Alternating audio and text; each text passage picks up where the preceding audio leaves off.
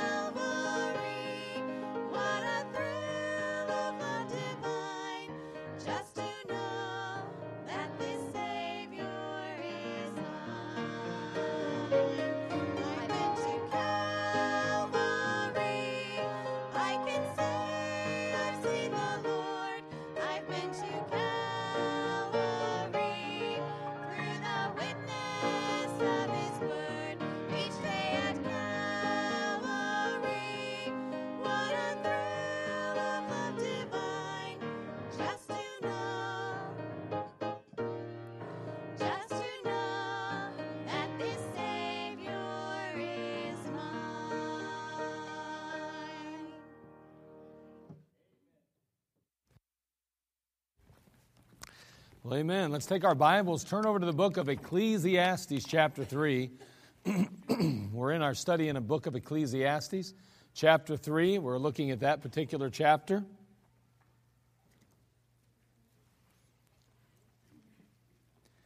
Ecclesiastes, chapter 3. Sorry, my phone's going crazy. you can still do it, it says, which means I'm still able to reach my goal if I work out really hard right now. so that's not going to happen. All right, here we go. The meaning of life. We're going to look into that just a little bit today. we're going to start reading in chapter 3, and we're going to read through the chapter. I know it's 22 verses, but it gives us a feel for the chapter and helps us as we move along. But the Bible says to everything there is a season and a time to every purpose under the heaven. A time to be born and a time to die, a time to plant and a time to pluck up that which is planted. A time to kill and a time to heal, a time to break down and a time to build up. A time to weep and a time to laugh, a time to mourn and a time to dance. A time to cast away stones and a time to gather stones together. A time to embrace and a time to refrain from embracing. A time to get and a time to lose. A time to keep and a time to cast away. A time to rend and a time to sow. A time to keep silence. A time to speak a time to love and a time to hate, a time of war and a time of peace. What profit hath he that worketh in, the, in that wherein he laboreth? I have seen the travail which God hath given to the sons of men to be exercised in it. He hath made everything beautiful in his time. Also, he hath set the world in their heart, so that no man can find out the work that God maketh from the beginning to the end. I know that there is no good in them but for a man to rejoice and to do good in his life. And also that every man should eat and drink and enjoy the good of all his labor. It is the gift of God. I know that what, uh, whatsoever God doeth, it shall be forever. Nothing can be put to it, nor anything taken from it. And God doeth it, that men should fear before him. That which hath been is now, and that which is to be hath already been, and God requireth that which is past. Moreover, I saw under the sun the place of judgment, that wickedness was there, and the place of righteousness, that iniquity was there. I said in my heart, God shall judge the righteous and the wicked, for there is a time there for every purpose and for every work. I said in mine heart concerning the estate of the sons of men, that God might manifest them, and that they might see that they themselves are beasts. For that which befalleth the sons of men befalleth beasts, even one thing befalleth them. As the one dieth, so dieth the other. Yea, they have all one breath, so that a man hath no preeminence above a beast, for all is vanity. All go into one place. All are of the dust, and all turn to dust again. Who knoweth the spirit of man that goeth upward, and the spirit of the beast that goeth downward to the earth? Wherefore I perceive that there is nothing better than that a man should rejoice in his own works, for that is his portion. Who shall bring him to see what shall be after him? Well, as we look at this particular passage, like the rest of the book of Ecclesiastes, we note that we have a human author. And as a result, he's going to have a human perspective. Solomon is simply saying, hey, what's going to happen is going to happen. And in verse 9, we see his conclusion when he says simply, What profit hath he that worketh in that wherein he laboreth? What good is it all? What, what profit is there in all that we labor? We work hard, we strive, and what for what? What's it all about? He basically is looking at it and going, well, is it all? It, it, it's all for naught. It profits nothing in the end, is what he's actually getting to. But that's not entirely the case, is it? That's not true at all because, see, God does everything with a purpose. He has a reason and He has a time for everything. In verse 11, we notice the very beginning of verse 11, it says, He hath made everything beautiful in His time. Well, God has a purpose and He has a plan for everything. And it's true that everyone will experience the good and the bad. That's just the bottom line. Everyone's going to experience joy and sorrow, highs and lows, but God has a master plan. What He permits in our lives, He permits for a reason. He doesn't permit anything in our lives just to allow it. He has a purpose, He has a reason. He hasn't overlooked us. He hasn't overlooked our situation. He hasn't forgotten about us. He hasn't abandoned us. No, He has a reason and a purpose for everything we encounter, and even those things that we endure. He has a reason for those too. See, life is nothing more than a series of events feelings, and experiences. And when you really boil life down, it's just what we experience, it's what we do, it's the things we hear and say, things we touch and feel. Why does God allow such things in our lives? What's the meaning of it all? Simply put, we could say, what's the meaning of life then? Because if life is simply those feelings and events and experiences, then what's the meaning of all of that? What's the purpose of all of it? What does God tend uh, seek to accomplish by all of it? And I want to share just three reasons for all of it. And I want to, I guess, speak to you concerning this issue of the meaning of life or why does God permit life to happen? Because when it's said and done, if you're going to live in this world, you might as well hold on for the ride because things aren't always going to be good, They're not always going to be nice. Difficulties are going to come, heartaches and hurts are going to be part of living. Joy, but sorrow too. Happiness, but sadness as well. Unfortunately, they're all part of what we would call life. So, why does God permit life to happen then? Well, I'm going to give you three reasons why I believe life happens. I'm going to give you three reasons for the meaning of life then. Let's go ahead and pray. Father, we come to you. We ask, Lord, you'd speak to our hearts and may you encourage us through the Word of God tonight. We desperately need you. We thank you for your Word and the comfort and the strength that it brings to us, the instruction, the inspiration that we find in it, the hope and the help that, Father, is at our fingertips. We love you. We thank you. We give you the glory in Christ's name. Amen. So, why in the world does God permit life to happen? What is the meaning of life then? Well, I think He lets life happen, what we find in verse 11, so man cannot grow independent of God. So that we can't grow independent of God. In verse 11, again, the Bible says, He hath made everything beautiful in His time. Also, He has set the world in their heart, so that no man can find out the work that God maketh from the beginning to the end. What he's saying basically is, we really don't understand, nor can we really grasp the concept of, and what God's all about. We really, He's beyond us and what He's accomplishing, what He's doing in our life. We have to be dependent on Him because we can't really figure it all out. And then I say that God never intended you to figure it all out. He just wants you to simply be dependent on Him. Now, there are things that He'll extend and, and, and understanding that He'll give us. And if you pray for wisdom, He'll give you that. But th- there are things about God and His creation and the world and the situation circumstances we find ourselves in that there is no way in this world, on this side of heaven, that we'll ever fully and completely understand it. And God says, listen, you don't have to understand everything, but what you do have to do is depend on me.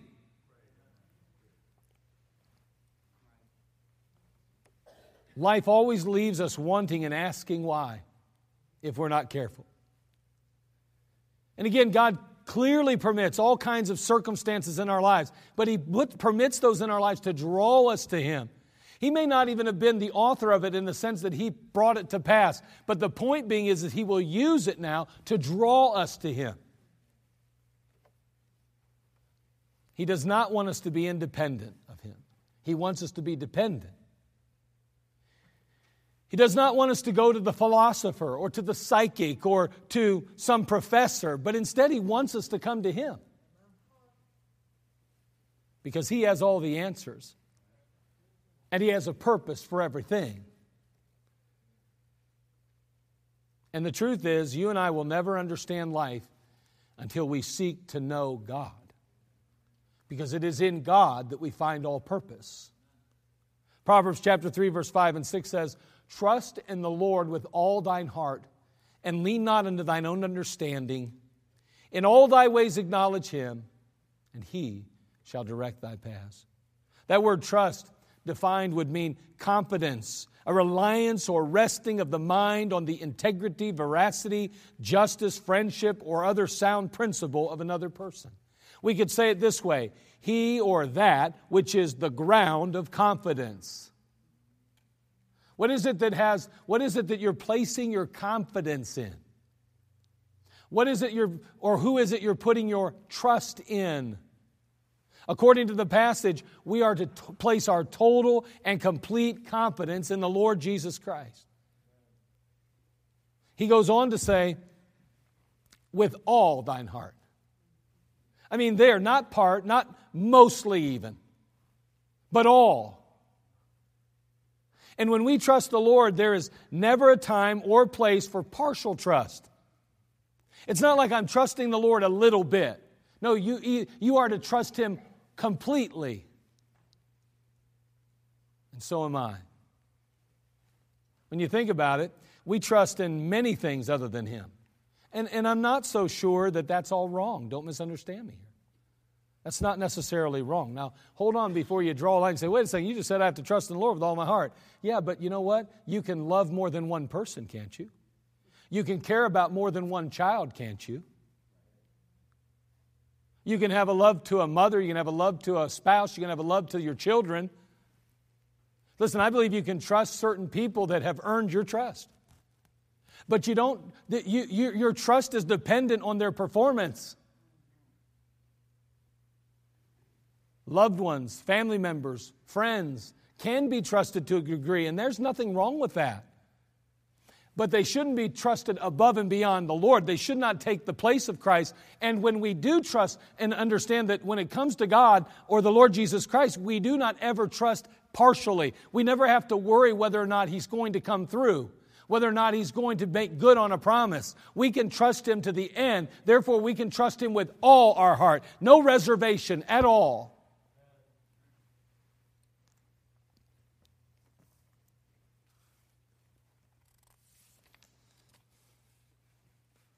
The Bible says in the book of Psalm, chapter 18, verse 2, the psalmist is speaking, and He says, The Lord is my rock and my fortress and my deliverer, my God, my strength, in whom I will trust, my buckler and the horn of my salvation and my high tower.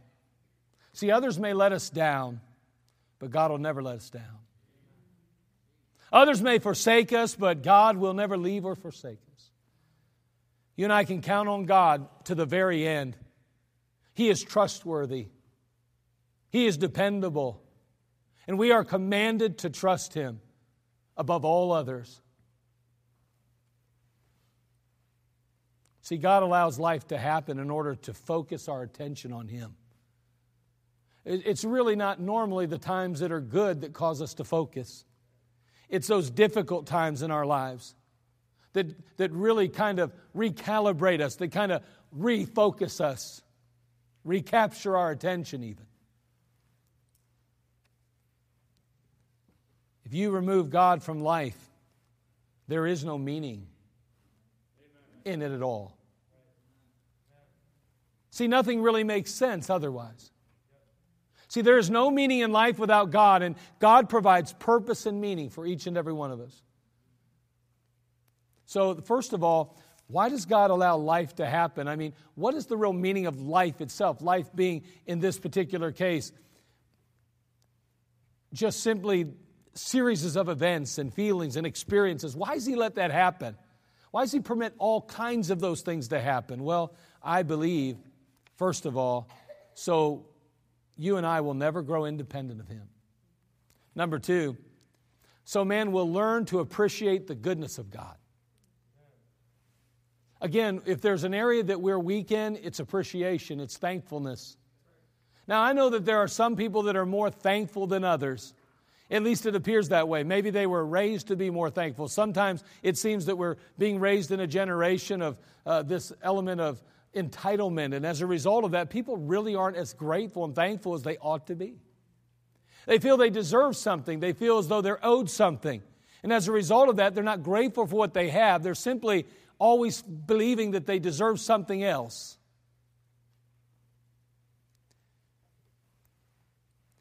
Solomon in in chapter 3, verses 12 and 13 says, and again, it's our text, he says, I know that there is no good in them, but for a man to rejoice and do good in his life, and also that every man should eat and drink and enjoy the good of all his labor. It is the gift of God. Man, goes through life and God permits life around him and, and lets women go through life and life around them for a reason. And I believe one of those reasons, from what I can tell in Scripture, is that we appreciate His goodness. In, in James chapter 1, verse 17, the Bible says, Every good gift and every perfect gift is from above and cometh down from the Father of lights, with whom is no variableness, neither shadow of turning. Any good thing in your life, any good thing in my life, is a direct result of God's hand. Ecclesiastes is written from the viewpoint of a man. And so we're really not surprised that he comes away with all this, uh, from all of this, with this kind of this idea that, well, there's no point in life. And that's basically where Solomon lands here to some degree. I mean, I'm working, I'm striving, I'm doing, and it, and it never ends up in the long run, it doesn't matter. The, by the get, time he gets to the end of the chapter, he's saying basically animals die, people die, what's the difference? We all end up dying, we all go back to dust.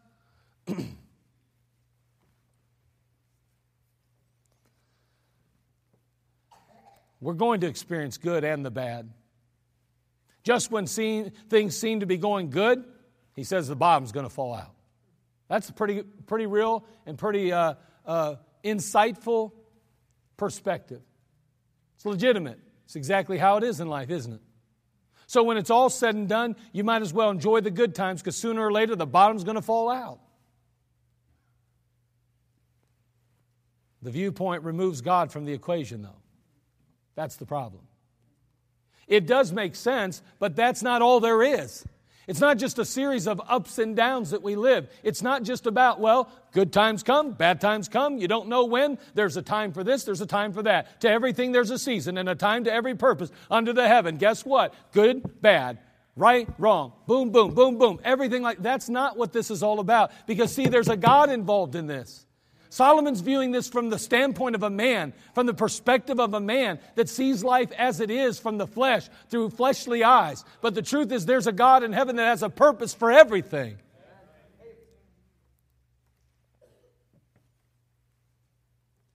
See, there is no meaning in life without God. God provides the purpose and the meaning. And the truth is that we must all have experienced good times. Because if we've not experienced the good, guess what? We won't understand what we're in a bad time. And unless we have bad times, we won't really understand what the good is.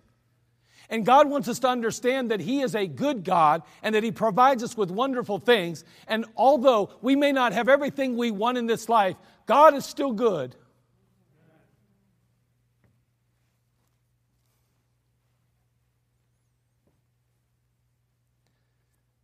When it's all said and done, I guess, the good and bad in a believer's life is really a greater part of perspective, isn't it?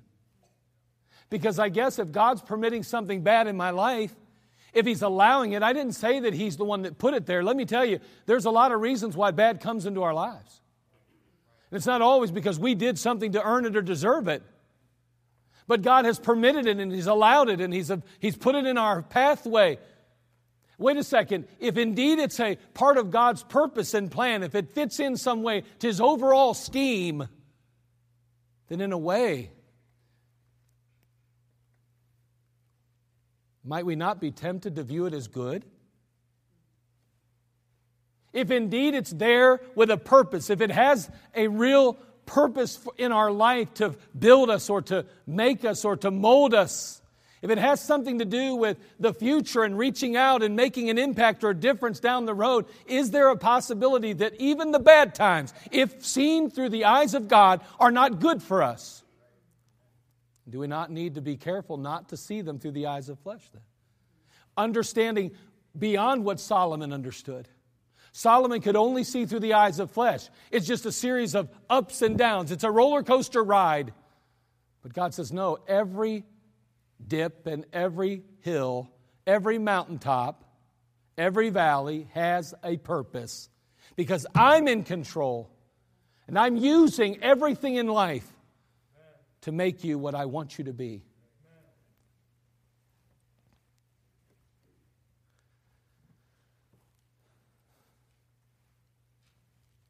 Contentment, then, and appreciation are really based upon perspective. And our perspective will ultimately determine whether we're happy or not. It's not something, it's not, not complicated. It's how you view things. Boy, tragedy and difficulties may strike in our lives, and it may be difficult to, to go through, but we need to remember that God's in control. Is that not what we have to do? Many of you in the room have gotten a horrible phone call from a doctor Many have heard tragic news on the other end of a phone, a police officer or something calling you. And you've went through difficult times, but through it all, you found that God used that time.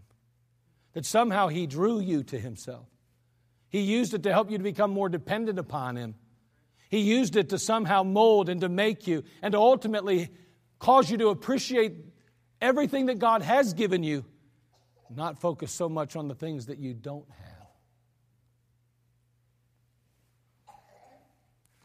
When it's all said and done, we'll be in heaven with Him anyway, won't we? I mean, in that day, we'll be glad that God did that purifying work, did that, that molding work in our lives, that He put us through the fire even at times. At this time, it don't feel too good, does it? But in those days, we'll be thankful more than ever for it. But as a believer, we need to try to keep perspective, don't we? See, there's no meaning in life again without God, and God provides purpose and meaning. I mean, how many have won the lottery and thought, this is a great thing? I won the lottery. I'm rich. have you ever read stories about people that won the lottery? it was the beginning of the downhill slide, it was the beginning of the end, so to speak. It demolished and destroyed their families, their lives, their, their, their world.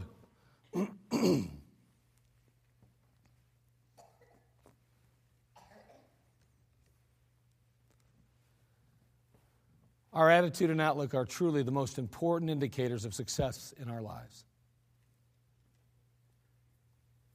Because, see, you know, the world has its idea of what success is. The world says this is what makes you successful. Excuse me. However, the truth is, you'll never be a success if you don't believe you are. I don't care how many people tell you you are. You will always war with that. The truth is is that God is the one we find our meaning in. He's the one that says that when we're obedient and we surrender our lives to Him and present ourselves to Him, then we are, in that sense, going to experience good success. That's not dependent on a bank account. It's not dependent on the, the amassing of, of material goods. It's not about this or that. It's all about Him and our relationship. He wants us to know that He is good. Whether you're rich or you're poor, no matter where you're at in life, God is still good.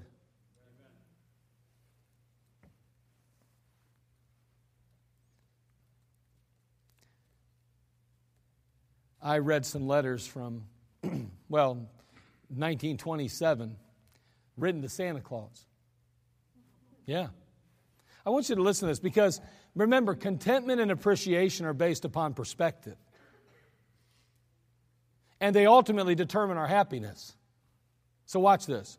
In 1927, we read Dear Santa Claus, I'm a very good eight year old girl in the third grade.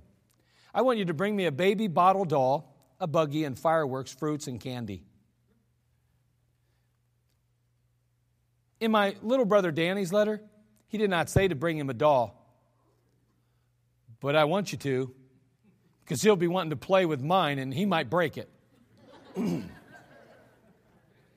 Don't forget my cousin, Miss May Dickerson, and Anna Mary, your little friend, Ruth Grace Gilliam. Athens, Texas, December 4th, 1927. now, we get another letter. It says, Dear Santa, we are two little boys, 8 and 11 years old. We go to school and are in the second and, four, second and fourth grades.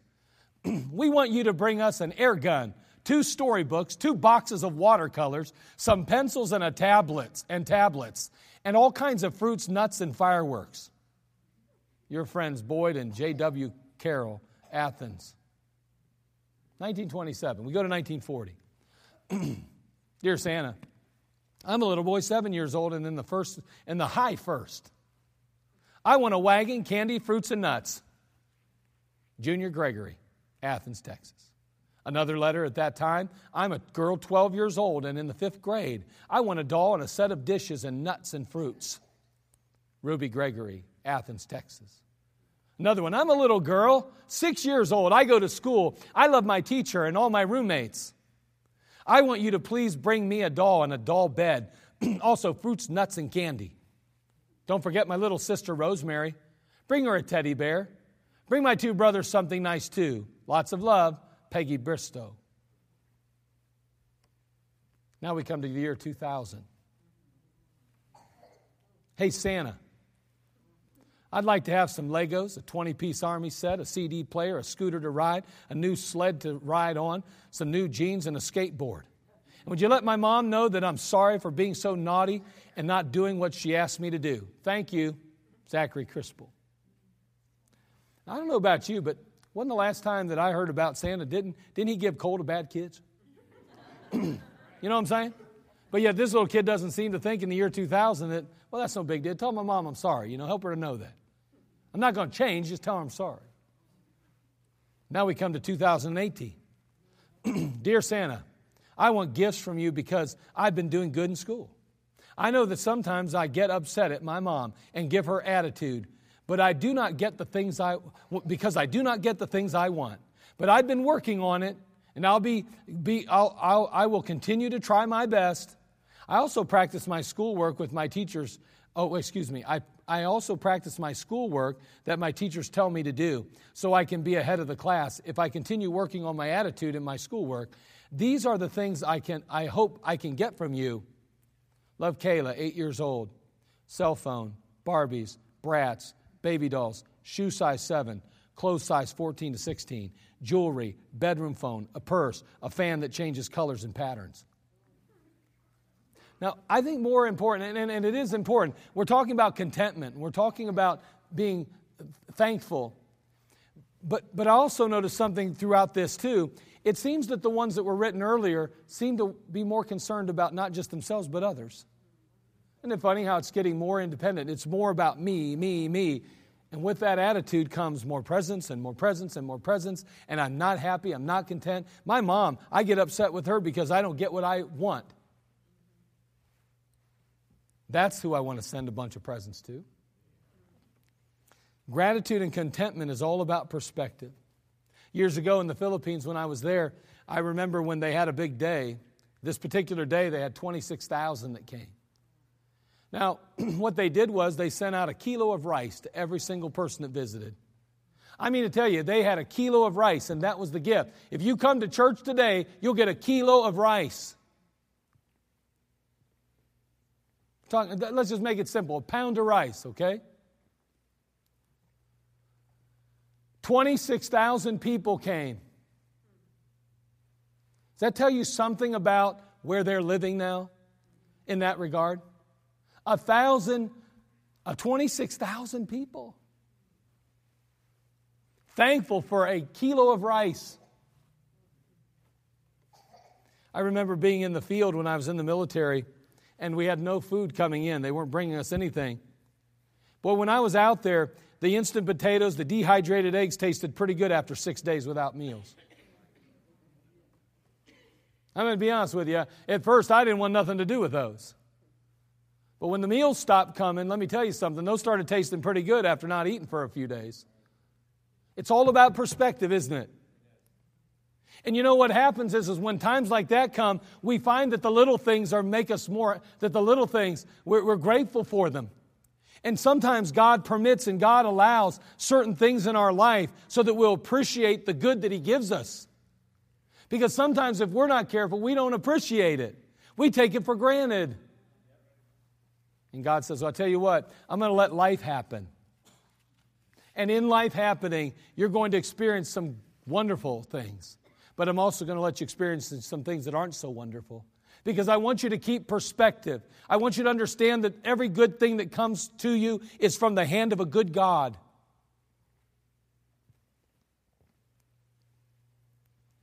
See, there is no meaning in life without God again. And God provides purpose and meaning. It's still all about Him.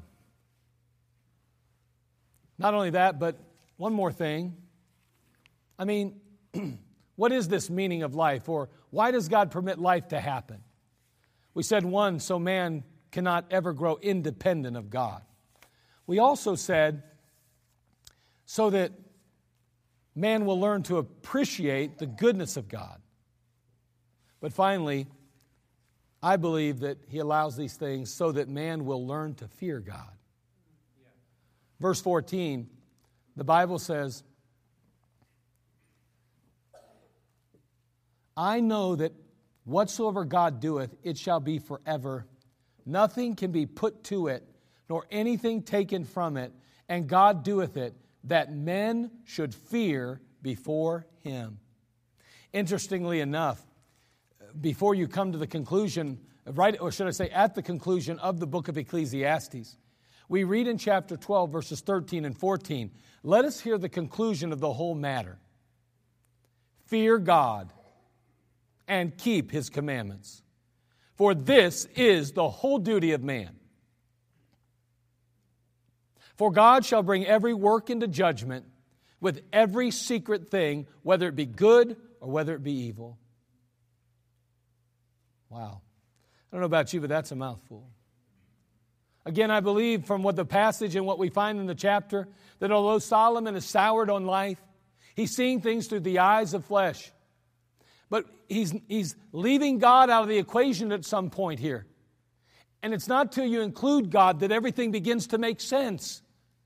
But to leave God out, there is no real purpose then for life itself.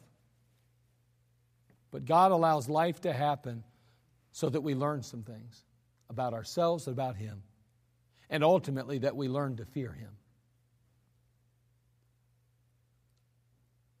God wants us to fear Him. He wants us to have a healthy fear of Him that will motivate us to accept God's forgiveness and to live righteously. I know there's so many definitions of the word fear in Christian circles.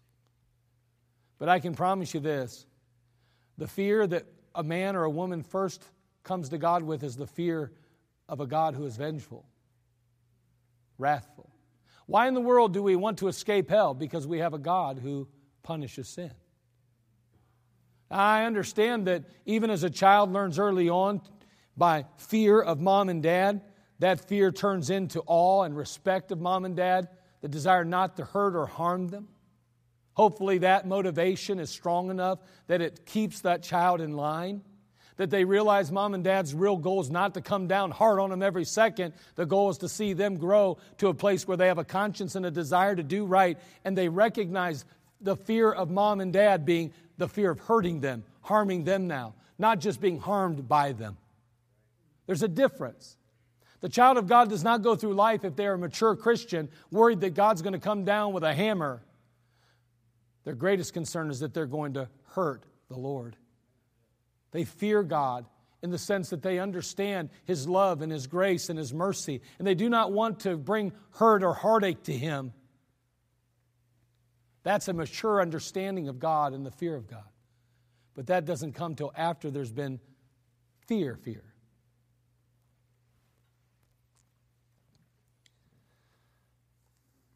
A healthy fear of God will motivate us to accept His forgiveness and to live righteously.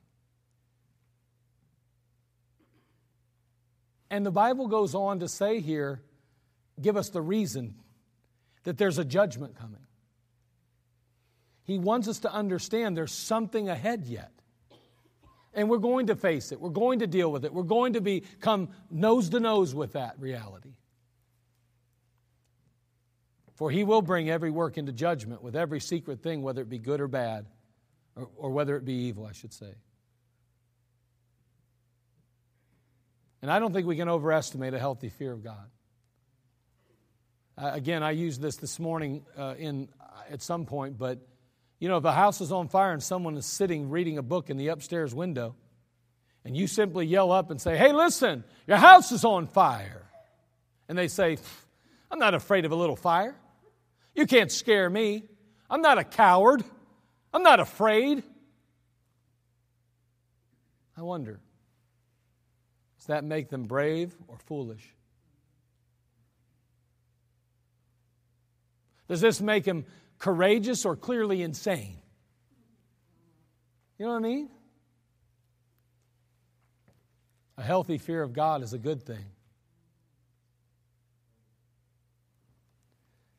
I think sometimes we've boiled God down to be just simply a mere man in our mind. This idea of grandpa sitting on the throne, there to shower presents and gifts and good things on us all the time. That's such a detriment to true Christianity. Our God is not some mere older gentleman that's there to treat us like grandbabies. He's our Father. We're His children. And He wants what's best for us. And even as a daddy, in his own wisdom and the, the biblical truth, says, I'm going to follow the Bible's plan and I'm going to, to, to spank, I'm going to discipline, I'm going to train up my child. So God in heaven is looking at his children, his spiritual children, saying, I'm going to train them up. And I may have to bring a little bit of discomfort in their life from time to time to do so. A healthy fear of God. I believe that life itself happens. Those ups and those downs. What's the purpose or the meaning of life then? As we said, so man will learn to fear God. So the meaning of life's not found in pleasure, position, prosperity, or even power. Life's meaning is only found truly in God. And it's only found in His eternal plan for your life. But see, we must know God first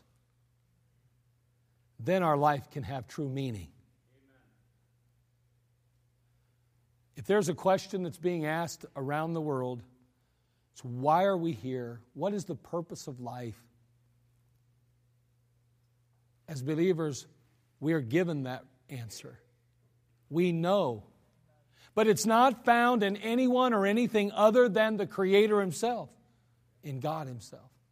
To make sense of life, to make sense of tragedy, to make sense of good times, bad times, it doesn't matter. To truly make sense of it, we need to understand who God is and how He, how he orchestrates things.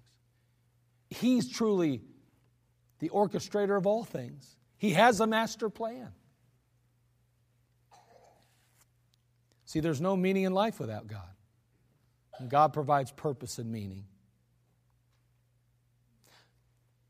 He allows life to happen so man cannot ever grow independent of God. So he'll learn to appreciate the goodness of God. So he'll learn to fear God. May we learn quickly. May we not be the reason God has to bring, may He not have to bring things in our life to teach us lessons over and over again. May we learn quickly. May we learn the first time.